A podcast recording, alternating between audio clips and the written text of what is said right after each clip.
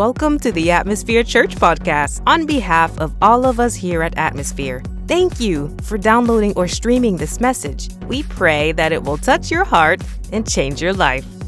Regardless of what you believe, where you come from, or what questions you might have, you are welcome here. Our desire is to help lead you in experiencing God by following Jesus. If you want to find out more information about us, head over to our website at atmosphere.church. We have already prayed for you that today's message would speak directly to your heart and empower you to live the life that God has called you to live. Enjoy the message. It is Christmas season. We are in a Christmas series talk uh, called I'll Be Home for Christmas. It is that classic Bing Crosby song that we sing every year at Christmas time. And typically we see images of soldiers coming home from deployment or college students returning from their first semester of college or families going and visiting grandma and grandpa's house. But this year, when you say I'll be home for Christmas, let's be honest, it feels a little bit more like a house arrest. It feels like it's more like, I'll be home for Christmas. We're not going anywhere, doing anything because of the craziness that is happening in the world. This is a Christmas unlike any other before. And so we, we want to address issues that are in the homes of most of our homes and, and most of our families are dealing with. And we talked the first week about strains in relationships. Last week, we talked about the struggles with loneliness. And today, we're going to focus in on the sorrow about the future. Because one of the things, one of the biggest things I should say, COVID seems to have destroyed is hope. There's a lot of plans that people had in 2020 that just completely were devastated. I mean, how weird was it that we were doing drive by graduations for these poor students that have worked so hard to graduate high school and college and not being able to walk across the, the stage like most people were able to? So we're doing drive bys, weddings canceled. One of the reasons we have this venue on Sundays is because all the weddings that were scheduled out here, and this is a very popular wedding venue, all got postponed to 2021.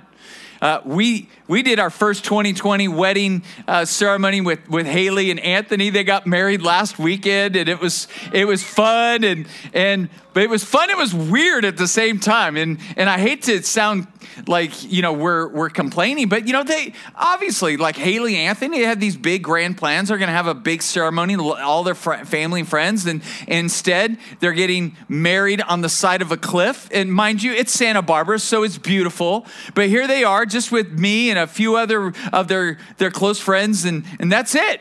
And, you know, with 30 mile an hour winds smashing us in the face, and, and my Bible's going everywhere, I'm like, this is 2020 all the way. So, hey, great memory that Anthony and Haley can always have for the rest of their life. But, but nothing that we seem to have planned out that we were going to do for 2020 really came to being. I mean, there were hopes and dreams that we had as a church moving into our third year that we had to kind of pull back and say, well, maybe we'll do that another time in the future. I'm sure if I were to interview you, there were things that you planned to do, places that you planned to go that all of a sudden got shelved because of everything that's going on. So, with that, when, when you see so many plans being undone, it creates a an emotion of disappointment that really can bleed into every area of your life and it, and it can leave you with this angst like nothing that I want or desire or hope for seems like it's ever gonna come true, it's ever gonna happen. And so you can really go into this Debbie Downer mode, this, this hopeless, Harry mode, where it's just like, I, am just like, wah, wah. like there you know, I talk about like Winnie the Pooh a lot, like Tigger, like, you know, and then you got Eeyore who's on the other side of the spectrum who's like, you know, I think a little bit of Eeyore has kind of found its way into all of us.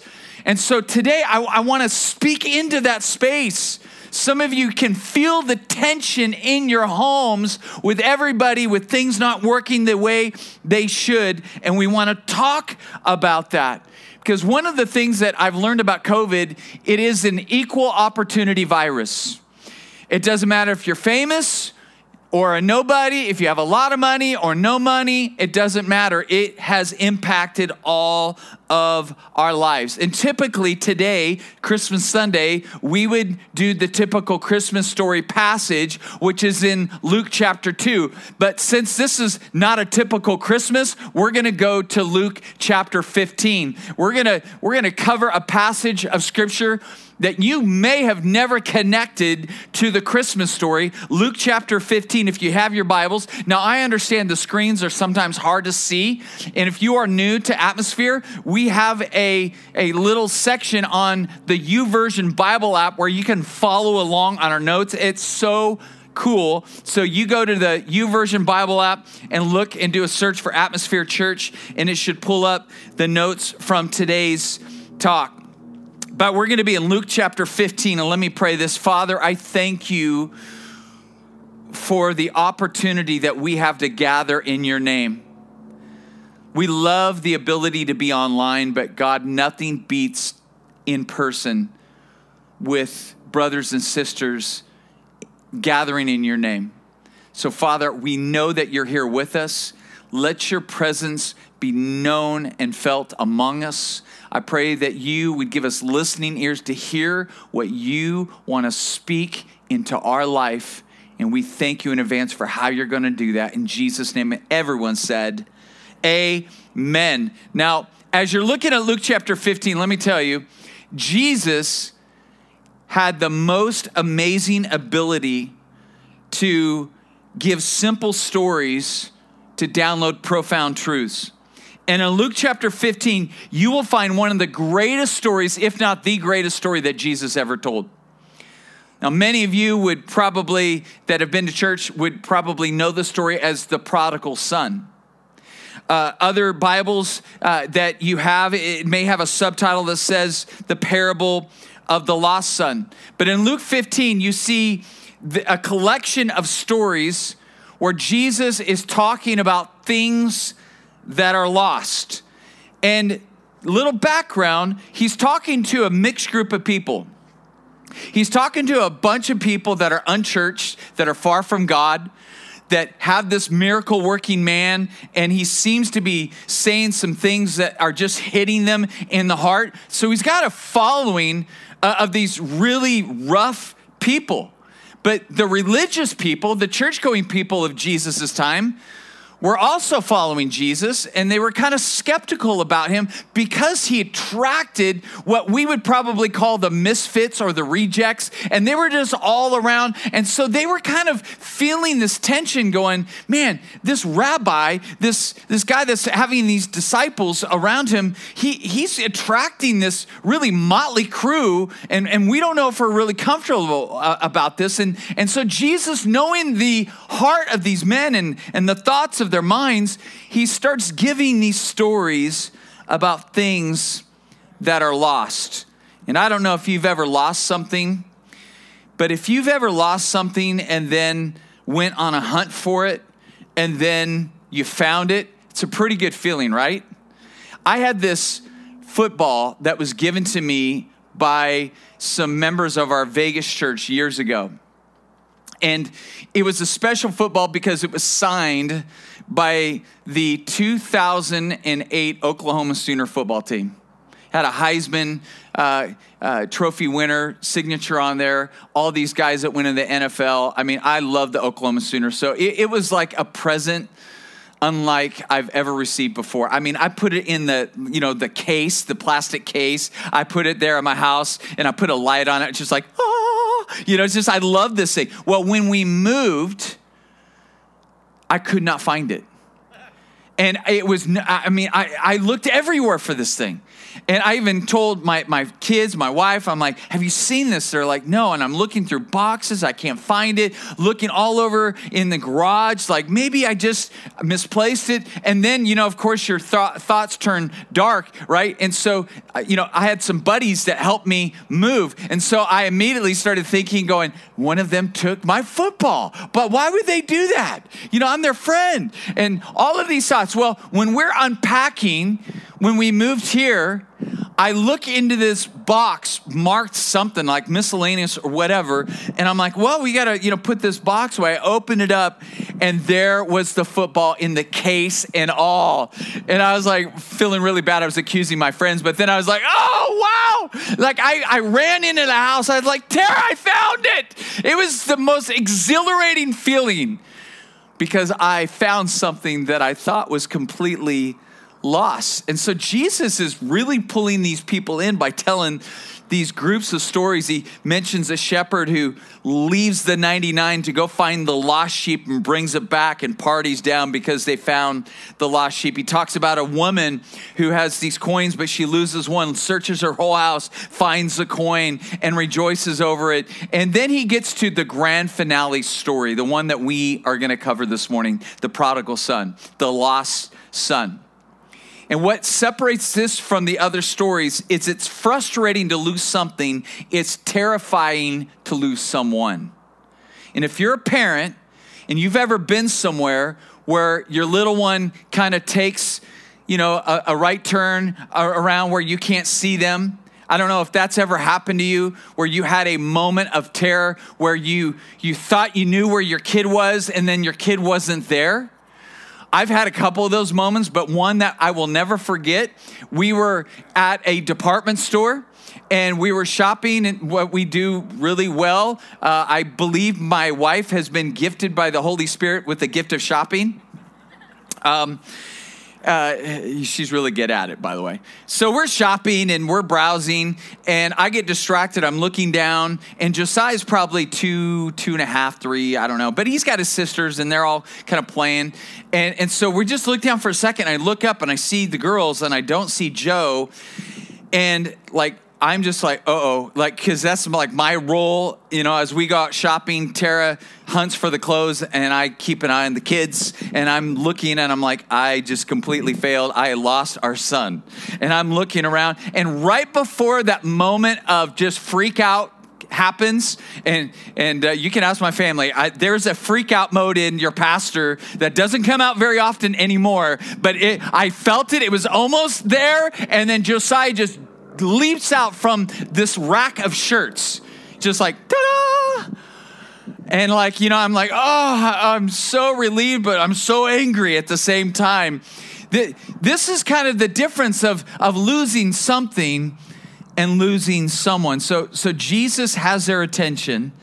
And let's jump into verse 11. And Jesus continued There was a man who had two sons. The younger one said to his father, Father, give me my share of the estate. So he divided his property between them. Not long after that, the younger son got together all he had, set off for a distant country, and there squandered his wealth in wild living. After he had spent everything, there was a severe famine in the whole country, and he began to be in need. So he went and hired himself out to a citizen of that country who sent him to his fields to feed pigs. At this point, the religious guys around Jesus are losing their minds that he's telling a story involving pigs. Then he says he longed to fill his stomach with the pods that the pigs were eating, but no one gave him anything. And when he came to his senses, if you have your Bibles open, you might want to write or underline that. When he came to his senses, he said, How many of my father's hired servants have food to spare? And here I am starving to death. I will set out and go back to my father and say to him, Father, I have sinned against heaven and against you. I am no longer worthy to be called your son. Make me like one of your hired servants. So he's kind of writing down a prepared speech that he's going to give. So he got up and went to his father, but while he was still a long way off, his father saw him and was filled with compassion for him. And he ran to his son, threw his arms around him, and kissed him. The son said to him, Father, I have sinned against heaven and against you. I'm no longer worthy to be called your son. But the father said to his servants, Quick, bring the best robe, put it on him, put a ring on his finger, sandals on his feet, bring the fattened calf and kill it. Let's have a feast and celebrate, for the son of mine was dead and is alive again. He was lost and is found. So they began to celebrate. I mean, this father was so excited to have his son back. He, he told the, the people around him, call the caterer, book the band, get the steaks out of the freezer, throw them on the barbecue. We are going to party because our son who was lost is now found. The son who was dead is now alive again. Now, this is kind of where I want to just pause and talk about this idea of prodigal. Because I think in our culture, the term prodigal is this universal term that we use to talk about somebody that's kind of went off the rails. It's a term that we use to describe somebody that has just kind of basically blown up their life. Yeah, you know, we talk about, uh, oh, you know, the Smith family, oh, their son, like, oh, he's the prodigal one. You know, he went out there and just kind of messed up his life. Or, oh, you know, Sarah, you know, she's the prodigal one. She she's kind of got herself in trouble now, and and they haven't seen her for months. We, we kind of use the term prodigal to describe this dysfunctionalism, this messed up person that just is squandering their life away. When in reality, check this out: the word prodigal you can Google this later if you want. The word prodigal actually means extravagant or lavish. Now, I want to highlight this because even though our subtitles over that chapter maybe say prodigal son, the Bible is the inspired word of God, but you know, the, the subtitles and the verses, they came a lot later than when these letters were written. They did that more for us to kind of be able to track. And even though I believe a lot of subtitles are very anointed, I, I think most Bible makers got it wrong by calling this story the prodigal son. And even though there was some extravagancy and lavishness in the son's life and how he squandered it, and just to kind of give you a little backstory in first century Palestine, is when a son would ask for an inheritance, he was basically cutting ties with the family and and basically saying you guys are dead to me. I'm going to go over here and we're never pretty much going to have a relationship for the rest of our lives. That's what that meant. So the dad would give the the inheritance and the son would leave and that would be pretty much the rest of his life. And so with this in mind this idea of prodigal when the son comes back and humbles himself out and comes back the father had every right to be there to say, uh uh-uh, uh, you had your chance, you blew it, so get lost, go away. You, you, you severed the tie of our relationship. We don't want anything to do with you. But instead, the Father shows this extravagant, lavish grace by instead of like being at the front door to say, I told you so, he runs out the front door and he meets his son halfway down the driveway and he greets him with a hug and a kiss and he says, Whoa, we are gonna party because you are back in the family. It really should be called the prodigal father and in this story, what Jesus is giving us, and it goes on and talks about the older son, we could just because of time, we don't have time to cover that part, and, and there's a lot to be said on that. But I want to focus on this idea of the extravagant, lavish father. Because what Jesus is doing in this story is he's letting us in on the heart of our heavenly Father and how he looks at us and how he's, he's wanting for us to return home. And I, and I want to just highlight this idea of what, what the Father does, just how extravagant He is. In verse 22, it says this He says, But the Father said to his servants, Quick, bring the best robe and put it on him, put a ring on his finger and sandals on his feet. Oh, we could do a deep dive in this. But a robe back then was a big deal. This is not just a covering, This is the way you would honor somebody. We see that, that uh, Israel, Jacob honored his, his son Joseph with the coat of many colors. To be given the best robe would be a sign of honor and covering. And more than likely, he probably didn't have a lot of clothes to come back with. So it was a way to kind of comfort him and, and bring him warmth again. And then the ring. You know, we carry driver's licenses, we carry, you know, different forms of identification. They really didn't have it. A ring gave a person ID. There was a little signet on there. You seal envelopes with that. That was the family emblem. That, that meant that you belonged to the family. If you wanted to get in somewhere, hey, I, I, I'm with the Jones family, I'm with the Smith family, I've got a ring. That tells me that I belong. It's a sign of identity. And then the sandals. This was a sign of sonship.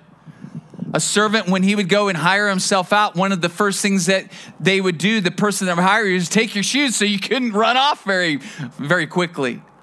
So the father gives him shoes back to say, hey, I don't have to worry about you running away because your family, you are a part of who we are. You're no longer a stranger, a runaway. You're no longer this son that was lost. You're a part of the family. Now, as I think about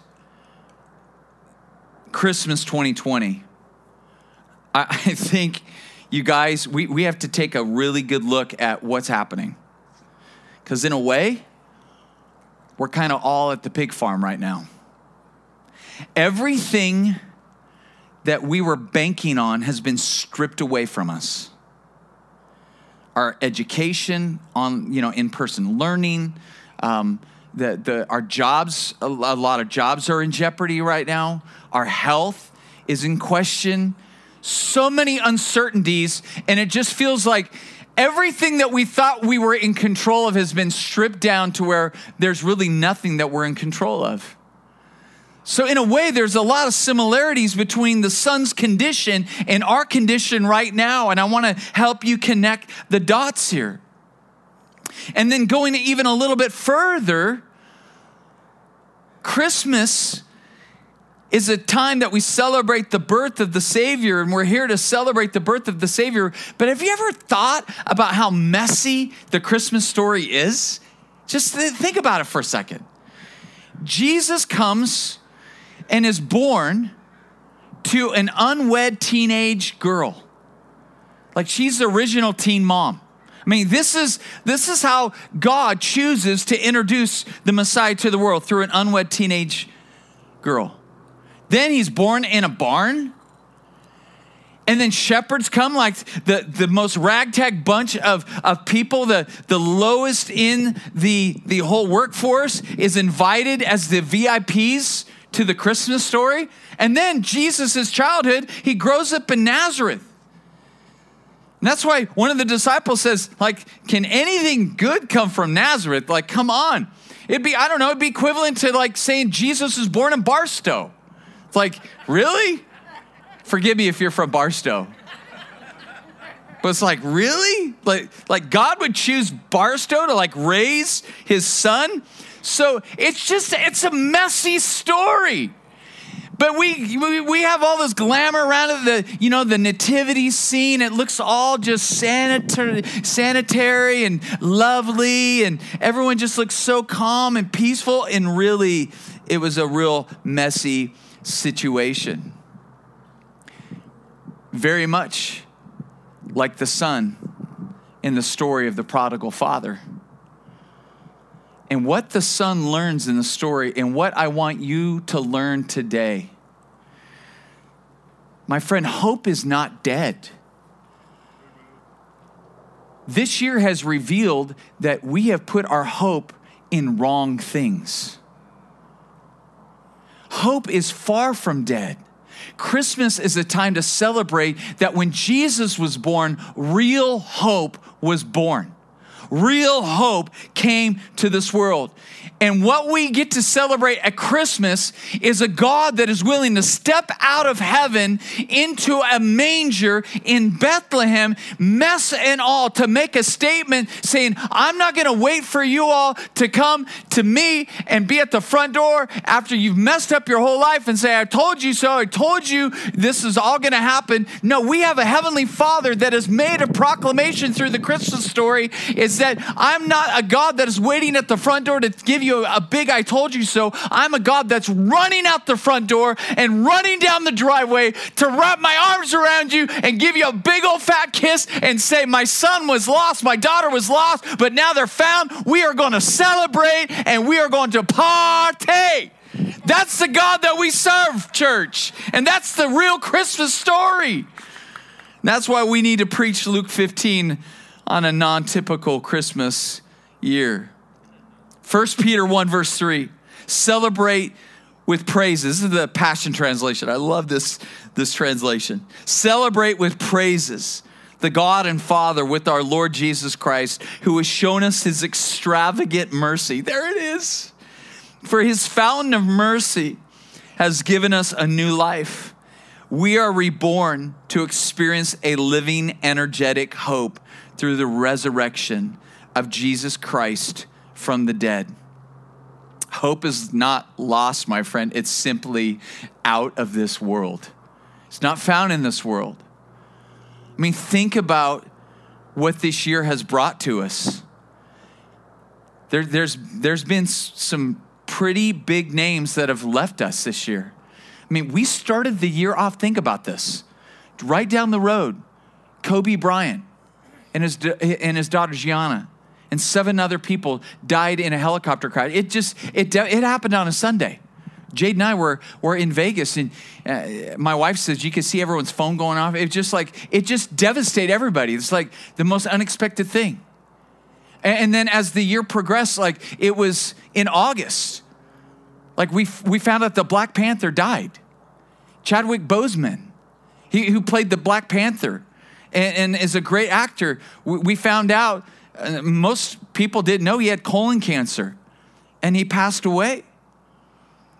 And see, I have an advantage of you guys in, in a way because of my role as a pastor is I officiate a lot of funerals. And, and so I, I have an ability to see that no matter how much hand sanitizer you use in life, you cannot prevent the inevitable from happening. Stanford University just released this this week, according to a new study published. One out of every one person dies. they, they really did do that, but I just wanted to make it sound official. All, what a great Christmas message this is. But, but why, do, why am I giving this information to you? Because this world can lull us to sleep with all of the distractions around, but God has gotten our attention in this COVID season that this world is not our home that God is preparing a place for us that is beyond this world. And He wants us to put our hope in that and not our hope here. So, my friends, hope is not dead, hope is very much alive, and He is found only in the Son, Jesus Christ. John chapter 14, verses 1 through 3. Do not let your hearts be troubled. You believe in God, believe also in me. My father's house has many rooms. If that were not so, would I have told you that I'm going there to prepare a place for you? And if I go prepare a place for you, I will come back and take you to be with me, that you also may be where I am. So, Jesus in John chapter 14 is giving them a heads up. You guys are going to experience trouble, but I'm going ahead of you so that your place may be prepared for you. So, so don't be too troubled when, when you see things not working out in your life. Don't, don't be too troubled by that because there is a life to come that is the real life. And all of this other stuff that we're dealing with, it, it really is just the pre show to the real experience that God wants us to give us. And really, Christmas is an invitation to come home. Think about it. I'll be home for Christmas. The prodigal father is here today. No matter how messed up your life is, no matter how much it looks like a pig farm, he is running down the driveway using me this morning to say, I love you. I want you home. And he's got a robe to cover you, a ring to give you that new identity that you are his beloved, and sandals on your feet to say, You belong to me. You're a child of God. I end with the scripture in 1 Peter 1:13. Therefore, preparing your minds for action and being sober minded, set your hope fully on the grace that will be brought to you at the revelation of Jesus Christ.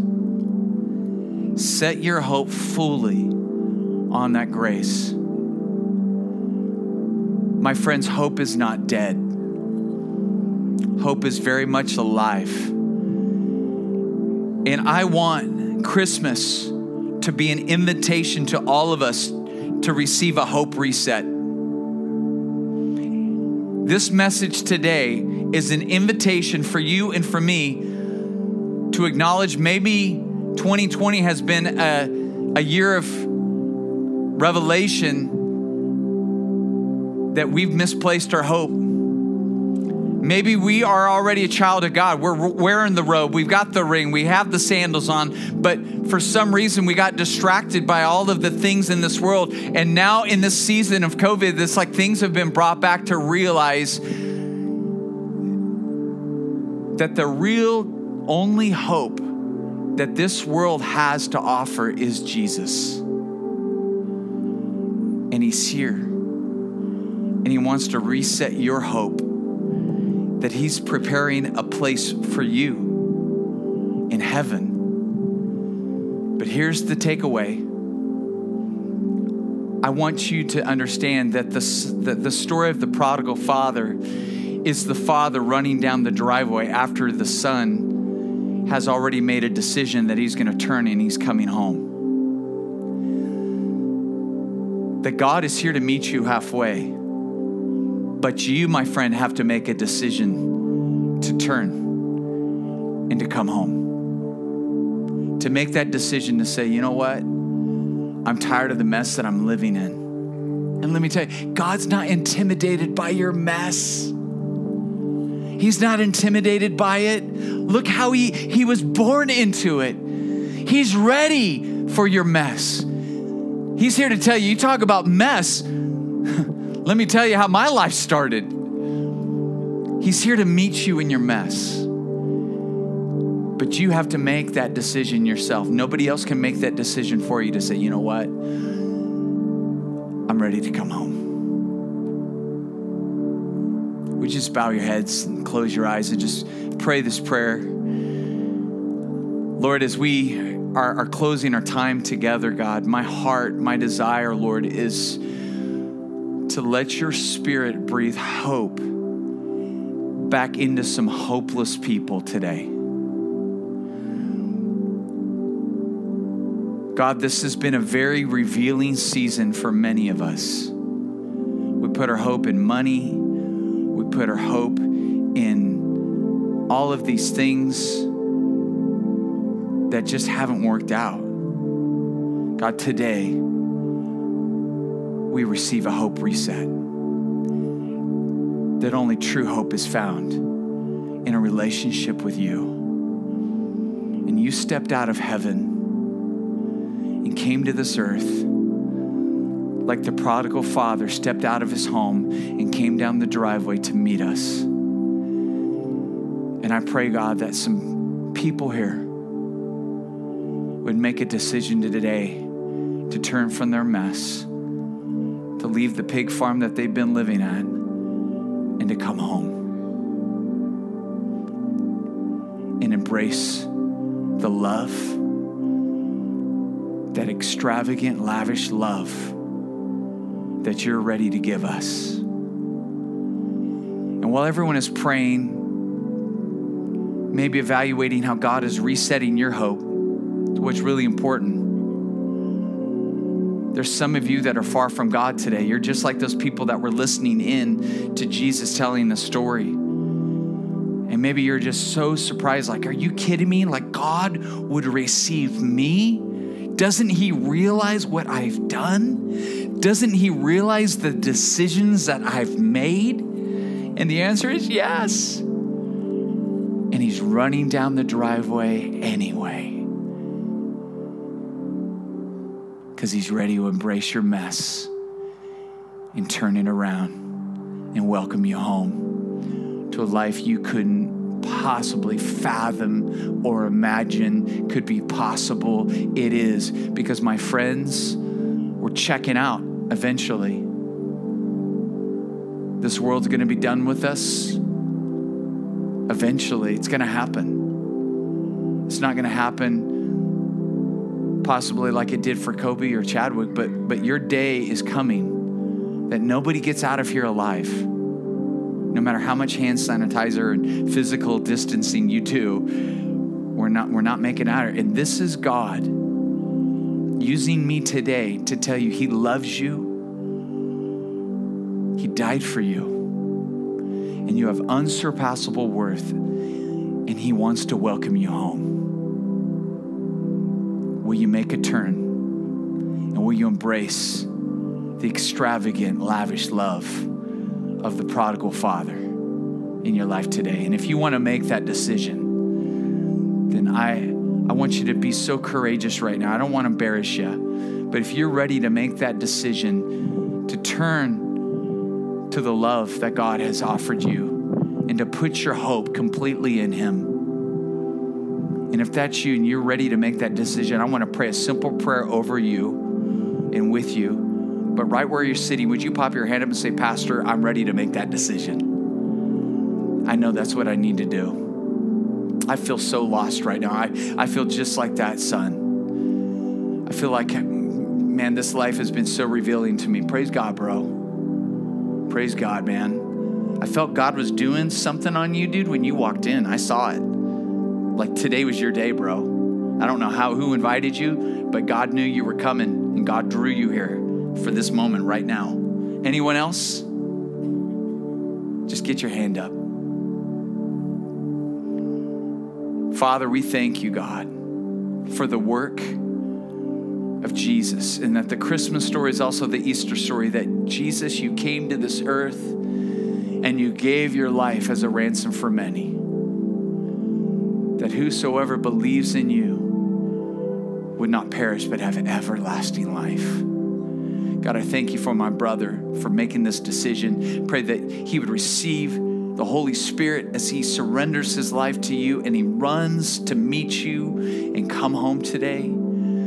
God, if there's people here that are already following you, Jesus, may you put a desire in us to take that hope that you've been putting in us, God, and get that hope out of us to a world that desperately needs to feel it in Jesus' name. Amen and amen. Let's stand to our feet. We're gonna we're gonna sing this song. And it's interesting that there's a lyric in this song. It's a Christmas traditional song. It says, The thrill of hope. My prayer for you is that regardless of where you were before you came in here, when you leave this place, that thrill of hope will be back in your life. And let me tell those of you that are already following Jesus, you have real, extravagant hope. So share it with somebody. Be God's hope dealers this week, all right? Let's get that hope out there because this world needs more hope. And the only hope it can have that's lasting is the hope found in Christ. Let's worship. Thank you for tuning in today to another great message from Atmosphere Church. If this message has spoken to your heart, would you take a moment and share it with your friends? You can connect with us on Spotify, iTunes Podcast, YouTube, Facebook, and Instagram. Simply do a search for Atmosphere Church through these various platforms, and then click the follow or subscribe buttons. It's another great way for us to be able to stay connected with you.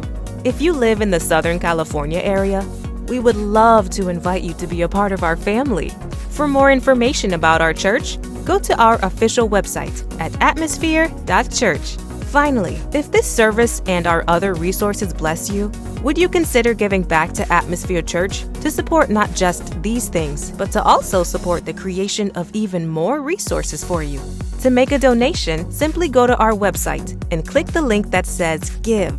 Your gift of any amount is greatly appreciated. Until next time, we pray you will keep the faith, spread the hope, and live the love.